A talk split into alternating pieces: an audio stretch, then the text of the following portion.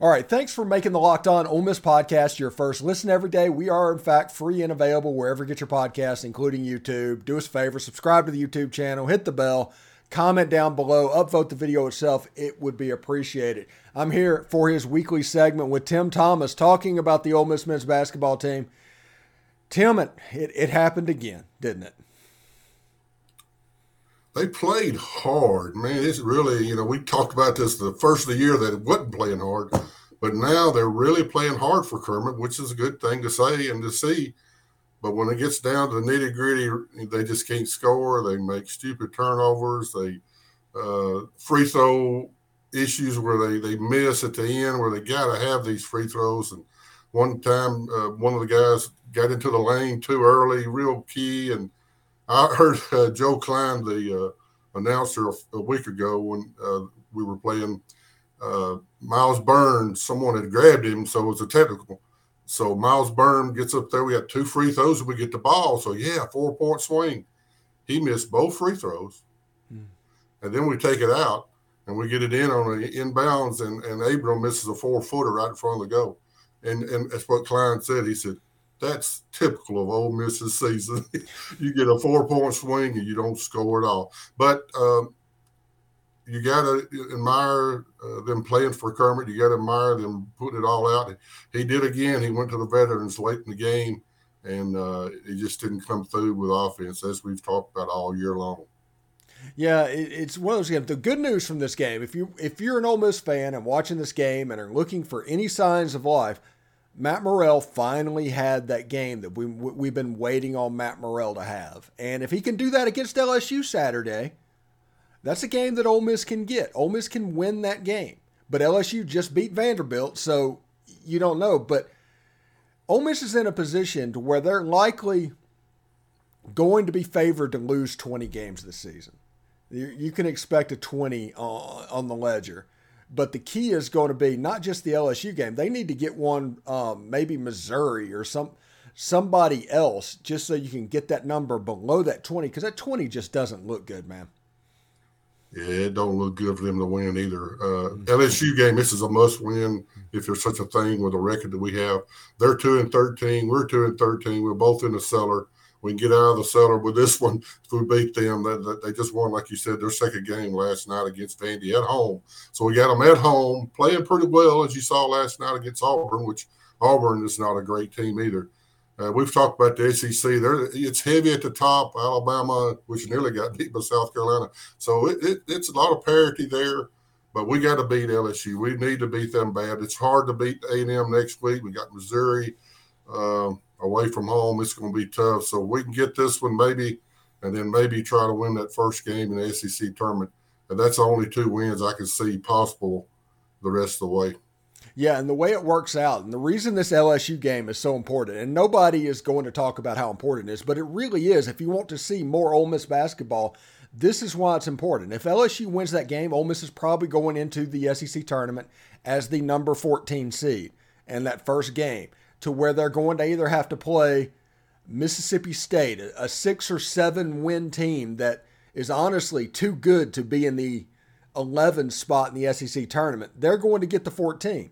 But if Ole Miss can beat LSU, then Ole Miss would likely get South Carolina. Ole Miss can beat South Carolina, and that would allow you to potentially get into the tournament as a whole, the normal tournament portion of it. But beyond that, there's really not m- many goals for this. And, you know, we're probably going to have a coaching search in two or three weeks. And I, I say, and I've, I've said this a couple of times on the podcast, Ole Miss needs somebody that can will attention. They need to get the attention on them. Somebody that can instill hope. They need somebody that the fan base can rally behind. This isn't a situation where Ole Miss needs just a good basketball coach, I don't think, Tim. I agree. Uh, we need a splash hire, as you mentioned. Uh, Chris Beard is the guy I'm kind of looking at. I know people say, well, he got this and he's been accused of this, and you've talked about it. Hey, they got to be vetted. Yeah, I know. Uh, Carter's got to vet them and, and check their story and follow up with the police and so forth and make sure everything's cool before he, he hires this guy. And I've also heard Penny Hardaway, you know, the guy coaches at Memphis, You know, that's a splash hire if he wants to coach in SEC. And there's other guys we mentioned, Holtzman, uh, the Dusty May at uh, FAU. That's one of those guys that you say, well, we got one of those guys and it didn't work out. So it's it, it's uh what do you do? It's uh, but I'm gonna leave it up to Keith Carter. I believe he has the utmost uh, authority to make this happen, and he has the ability to vet these guys and get the best guy possible. He got Lane Kiffin, as we saw.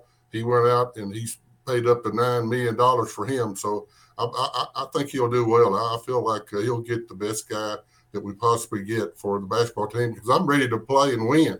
I don't I don't like this cellar dwelling. I don't I, I'm, I want to get be up there at the top with Alabama. That's what we ought to be looking for, just like in foot, football. Excuse me. We we want to be up there with the top guys. We want to play in the Sugar Bowl. We want to play in the playoffs. That's where I feel that we can be. But we need a coach that can make it happen, who can recruit recruit well, who can really coach well. Who you know Kermit's tactical. He's really good at that but whatever's happened, it's hard to know. I've talked to a couple of my teammates recently, and uh, he, he's he's lost his way on these new age players, as we call it, uh, NIL players, and, and he's too hard on them, and he don't give them chances. He's he's run so many away that we've seen this have done so well. Joiner and Crowley and Hinson and Rodriguez and Buffen, so many guys have left here because he's been so hard on them and he don't give them chances. If they make one little mistake, he jerks them out, and they don't play for another half sometimes. And it's just that mindset that he has, and I hate it for him, but that, that's the way it is right now. We need a change.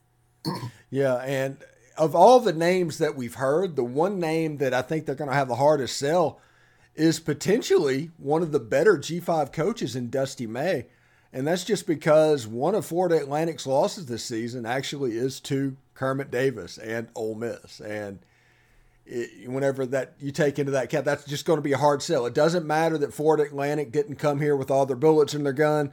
All they're going to see is that final score. But, you know, I like the idea of Holtzman. The Beard situation, if he gets vetted, yes, I like that. Um, and, you know, even the Will Wade stuff, if he gets vetted as well, I'd be willing to do that. Even though Will Wade has, I guess, what I would describe as a punchable face, but if he's ours, that would be okay. So I, I, I I'm looking forward to this coaching search just so I can follow it because I genuinely like coaching searches, honestly. Yeah, I, I don't prefer Will Wade either. He he may be a good coach. He may be a good a good guy to get. I, have always thought he was a, a thug. That's what I've always thought. I hate to say that, but I, I'm just my opinion, right? Uh, mm-hmm. I hope you know things work out that he, you know, he maybe he's changed. Maybe he's uh, this has made him change through all this. You know, if that's possible. But, you know, I, Carter he'll vet him and, and check him, and uh, now whatever he done in the past with all the money money given, I guess it's legal now, NIL, right? So mm-hmm. Will Wade, I guess he's the best at it. So maybe he is the one we need to look at. Yeah, the question becomes when it comes to Ole Miss basketball, because you almost have a situation with the men's team with what Coach Yo came in on the women's side a few years ago. Whoever takes the job, they're going to have to recruit and they're going to have to recruit lights out and they're going to have to transfer portal because they're going to have to basically overhaul this whole team. And this isn't a one year thing. Do not expect a rapid result type situation. This is at the point right now. It's looking at a year three, and it's like, hey, year three, let's go. Almost like Rob Evans was when he got to Ole Miss. Yeah, I was thinking about that's true. I was thinking about it the other day. I was thinking how many players on our team, all these recruits and recruits we got coming in, which seem to be good. How many can play pro? To play the SEC, you got have a couple, at least two, three, the more the merrier, but a couple. And you know, we've talked about Murrell. Maybe can he play pro? He's got the ability to jump in. He can shoot at times when he's on. Uh, who else? Who else you see as a long term? pro prospect. You can you think anybody, Stephen? I can't. Mm-hmm. So you got uh, a couple guys that's maybe, maybe borderline. Abram in four years. Yeah, maybe you know Devontae. Shuler and, and Tyree were really good. They're still in the G League or whatever league it is, or maybe playing in Europe. I'm talking about somebody can play in, in the big big uh, NBA, even to be in the All Star uh, competition. You know, as we're about to see. Uh, and I was watching some other day, Kessler, the guy from Florida, and there's several other guys. The guy from Alabama uh, Sexton. You know that they're NBA All Stars, And in Alabama's team right now, they got several guys that are NBA type players that are going to play on the top level, not the G League or uh, European League. They're, they're going to be in the top levels. And and that's what I'm saying. If you're going to win, you got to have those players. It's good to have Abram. Ain't no doubt he's good. Caldwell's got a lot of ability. Several of these got Brakefield at times, looks good. He's probably our what our most valuable offensive players because absolutely. Murrell, but who, who's our defensive player, Stephen? Who is our best defensive MVP? Who do you think MVP? Oh, it, it would be Miles Burns, but he's so offensively challenged. I mean, Miles is my boy. Everybody knows that. But he took it to the whole way. I was proud of him last night in a mm-hmm. couple games, even the state game. You realize you may have seen it. The last two games, he said 13 steals combined. The last two games.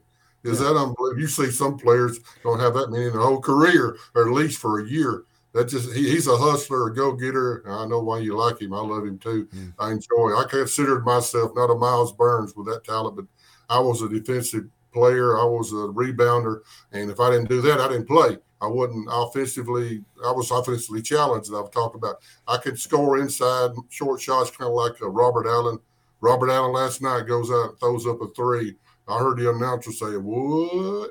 Because he's like me; he don't belong out there. He might hit one out of ten, one out of eleven, but uh, yeah, that's still eight percent or nine percent. Uh, it's not. Our team just does the. You say stupid. I don't know. There, there are things that they do, basic basketball principles, and they don't even do them. So it, it's something that uh, hopefully will get us a new coach in here. I'm for it. I, I think it. I talk to my teammates. They're uh, they're for it. They they say there needs to be a change and uh, we'll see how Keith Carter comes through and he does his job, and hopefully, he'll get us a great person in here, a great coach that can really recruit and bring us back up to the top. Yeah, and Tim, talk about you went back to Oxford for the championship celebration over the state weekend. Talk a little bit about that weekend before we get out of here.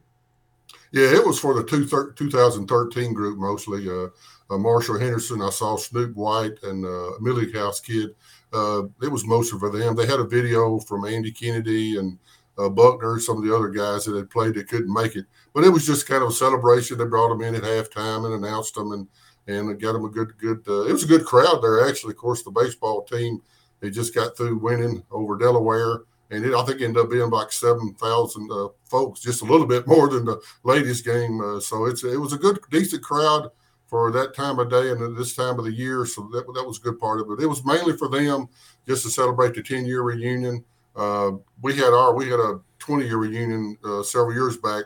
The one that I was a part of in 1981. That's been a while ago for a lot of you guys. I think Stephen, how old were you now? Tell me again. Uh, five years. I was five, okay. Yeah, I was five years old. So, uh, it, it, but it was a great time, uh, tremendous uh, period of my life, sports wise, that uh, have to rate up to the highest. Yeah, it's pretty good. And remember for everybody, the LSU game, this LSU game is actually important. For a player like Miles Burns, that's absolutely leaving everything out on the court, I just want him to get another W. I want him to get a win. I want him to feel good because he's given absolutely everything he has to the Ole Miss basketball team.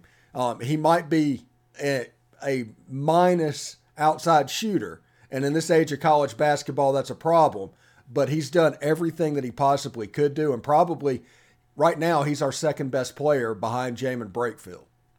True, and uh, defensive wise, like we said, he he is the MVP of the team.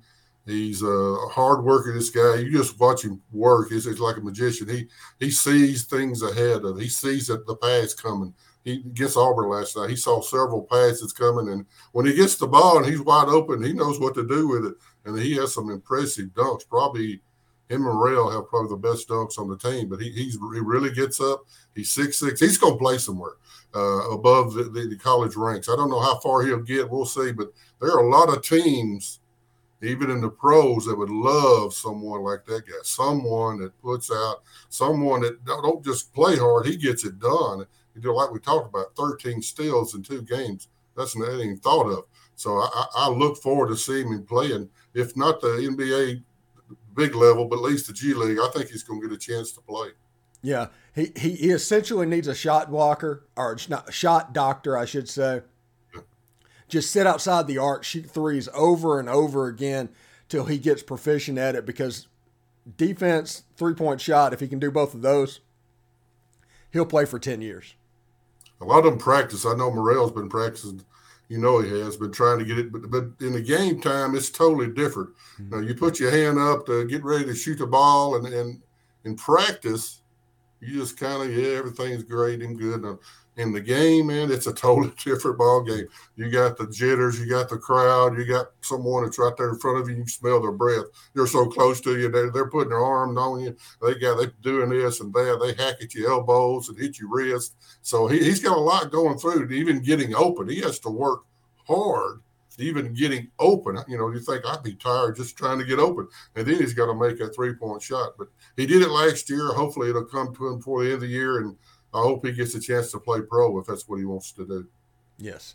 Thank you. Thanks again for making the Locked On Ole Miss podcast your first. Listen every day. Make sure you check out our brand new podcast. It's Locked On College Basketball. Everything you need to know about college basketball in one place. Plus, you get to hear from big name experts, insiders, coaches, and players. It's Locked On College Basketball. It's available on YouTube and wherever you get your podcast. Tim, thank you so much for stopping by after the LSU game next week. Hopefully, we pick up a W over the weekend as this thing gets closer to the end, maybe we'll start hearing names and kind of get an idea of what they're planning on doing. Yeah, I, I believe it's kind of out there already. I, I, got a feeling Keith has already talked to Kermit. I could see his face last night. Kermit's face looked a little less stressed. He, like he was loose. Even the team was loose. They're like, what What do we have to lose, man? We, we won. We've lost 13 in the SEC. It seemed like they were playing looser. He was giving them more chances to mess up a few times before he was jerking them out. So it looked like a little bit different. I, I think they'll do well against LSU. And uh, hey, we got baseball coming up this weekend. Let's cheer them on. Yeah, absolutely. Anyway, Tim, take care. Hotty toddy, buddy. Hotty toddy.